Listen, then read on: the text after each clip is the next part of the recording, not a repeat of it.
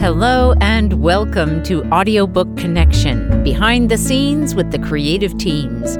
I'm Becky Parker Geist and I'm your host. Audiobook Connection is your place to learn about the audiobook creative process and for authors to learn valuable tips on producing and marketing your audiobooks. This podcast is sponsored by Pro Audio Voices, helping great stories come alive through audiobook production and marketing. Today, we're going to answer the question that comes up sometimes for people who are completely new to audiobook production, and that is well, can I just record my audiobook on my phone?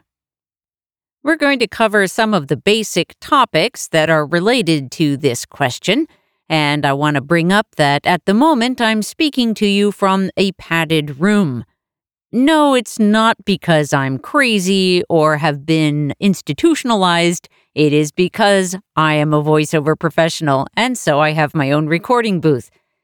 Many people will record in places like walk-in closet, a place that has lots of soft padding around that's going to help with sound. But today we're actually not going to focus so much on the space itself, but on the question of can you record on your phone? As we all know, modern technology has created some amazing smart devices that we carry with us everywhere we go, as a general rule, and many of these come supplied with a voice recorder. There are also apps that you can download that are voice recorders, and so you may be thinking and wondering, well, can I just use one of those apps and do the job of recording my audiobook? So let's dive into this question. Today, we're just going to consider a few aspects of this question. One is the quality of the recording itself. The second is the file type that you can create when recording on your phone. And the third is technical specifications that are actually related to your space and so those will factor in, and that's why I brought it up earlier. The first thing we'll cover is file quality. So the recording quality that you're going to create on your phone. Naturally, because phones differ, a cheaper phone is more likely to have a cheaper quality of microphone that's built into the phone itself. And therefore, you're more likely to get an even lower quality of sound one of the things that we are that most impact the quality of sound in a recording is the microphone. So you'll find that audio professionals always have a microphone that is not their phone or their even their built-in microphone on their computer. It is in fact a separate microphone. When we start talking about microphones, in even greater depth, we started to get into different categories like USB microphones that plug directly into your computer versus microphones that have to go through an audio interface. Let's back up for a minute and just get back to the phone question. Right now, I'm speaking to you through a condenser mic that is going through an audio interface and then into software that is recording that audio. I'm now going to take a break from this microphone and record with my phone, and then we'll edit that into the podcast just so you can hear the difference between the recording on my phone and the recording that you're currently hearing. And just to note that the phone that I'm about to speak into is one of the higher quality Android phones and I'm using the voice recorder app that is a part of that phone. This is a sample of me talking on my cell phone using the voice recorder app. And right now, I'm still in that same padded room that I was in when I started the podcast episode. So, first, we're going to just give you a sample of what it sounds like in this space and on the phone. Now, I'm sure you're hearing a difference between the two microphones and what is possible with condenser mic or a mic that's going through an audio interface and one that is just going through the phone. Many audio professionals also will use USB microphones. They're cheaper to get started with, and it's uh, it can be a viable option depending on uh, what your conditions are around the microphone. So we can, we don't rule them out entirely, and they definitely help. So I just want to let you know, and they're also not that expensive to use a USB microphone.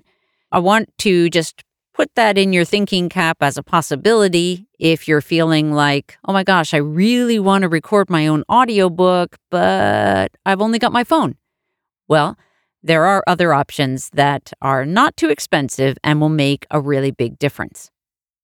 For that first sample that was recorded on the cell phone, there in the settings for the app, I left it at the default, which is good quality. So now let's hear a difference if we say that we want the best quality in the settings. This is what it sounds like when we request the best settings in the settings for the phone app.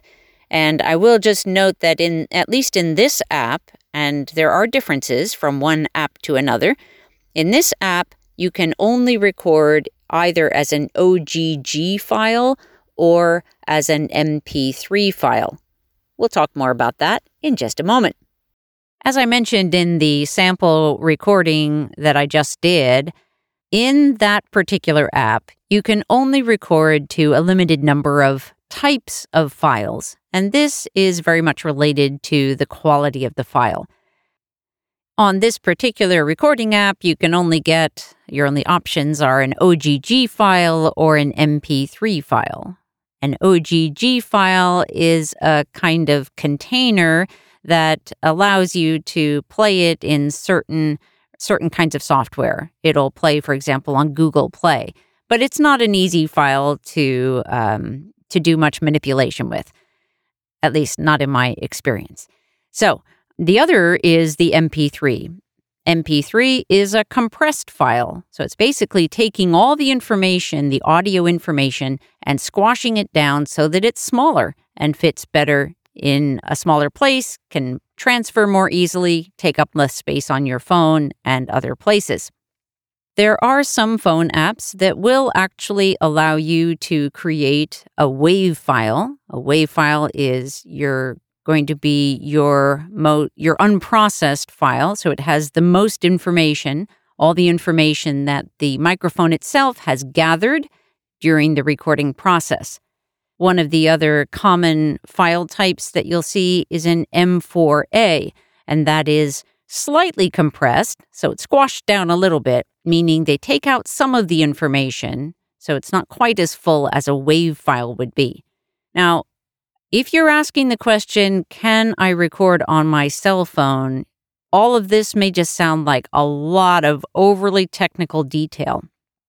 What I'm trying to convey here, though, is to give you an idea of what some of these parameters are and where the limitations are in terms of this very question, trying to answer your question about recording on your phone. Let's take a short break and then let's come back and we'll take a look at those other questions. Here at Pro Audio Voices, we love working with authors who have a big goal in mind. They really want to reach out to their audience around the world. We're here to help make that happen. It starts with our pre production process, where we're evaluating and determining what elements of the audiobook we can leverage to both create an excellent listener experience for your listeners as well as drawing them to your website to engage with you further. It continues on through the production process, making decisions that will enhance and support your big goals, as well as creating a great listener experience. But we don't stop there. Once the audiobook is live, we move on to helping you market your audiobook with the Audiobook Marketing Program. Come check us out at proaudiovoices.com. To schedule a call to talk about your audiobook project, click on Get Started. The next piece that I want to talk about is noise floor and room tone. And this is typically a really big issue when it comes to the recording that may be done on your phone or in other ways where you're really not thinking about or understanding how to manage your sound situation. So, in this discussion, we'll include a little bit of talk about space, the space in which you are recording. But specifically, I want to give you an idea of what's even meant by room tone and noise floor and why it matters.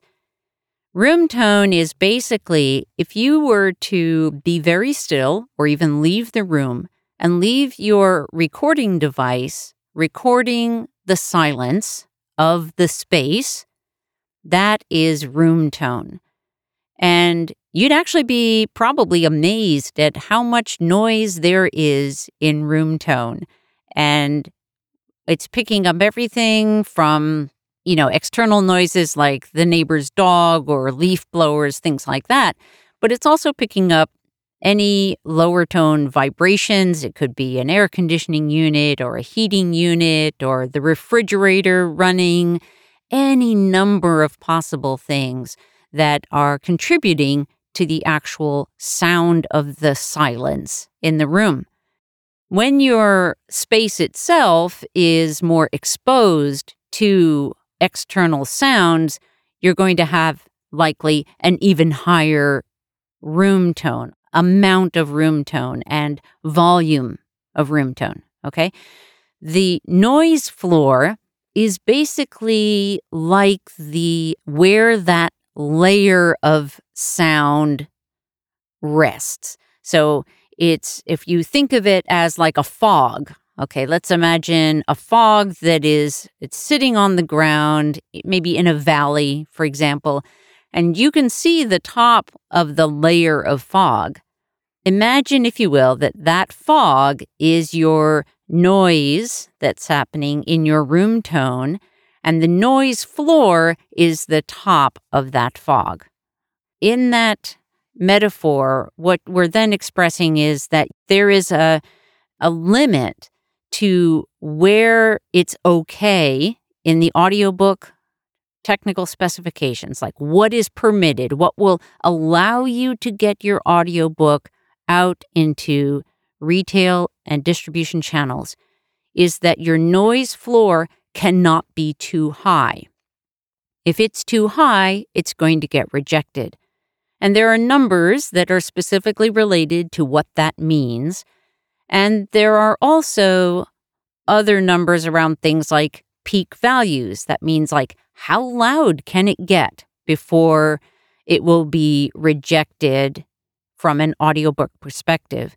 Because the audiobook retailers and, and uh, distributors are really wanting to have a great experience for their listeners, or their listeners are going to think, well, the quality of these audiobooks just isn't high enough for me. I'm going to go somewhere else.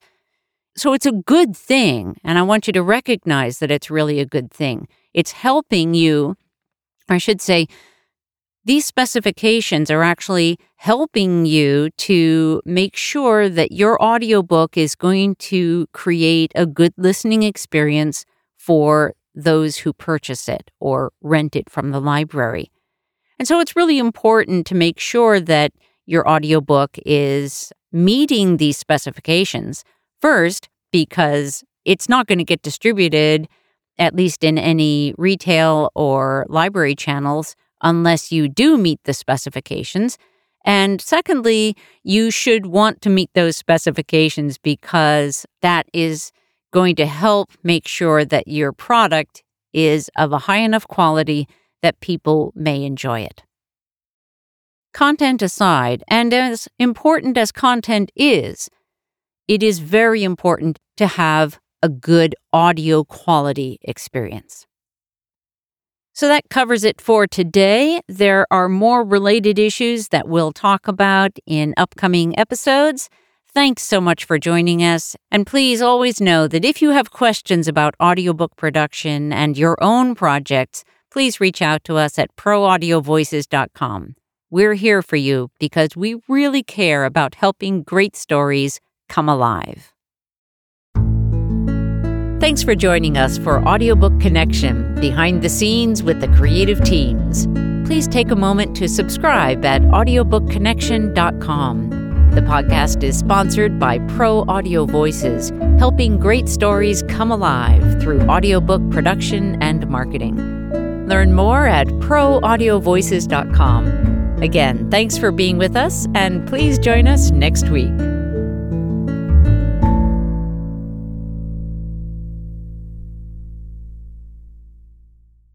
This podcast is a part of the C Suite Radio Network. For more top business podcasts, visit c-suiteradio.com.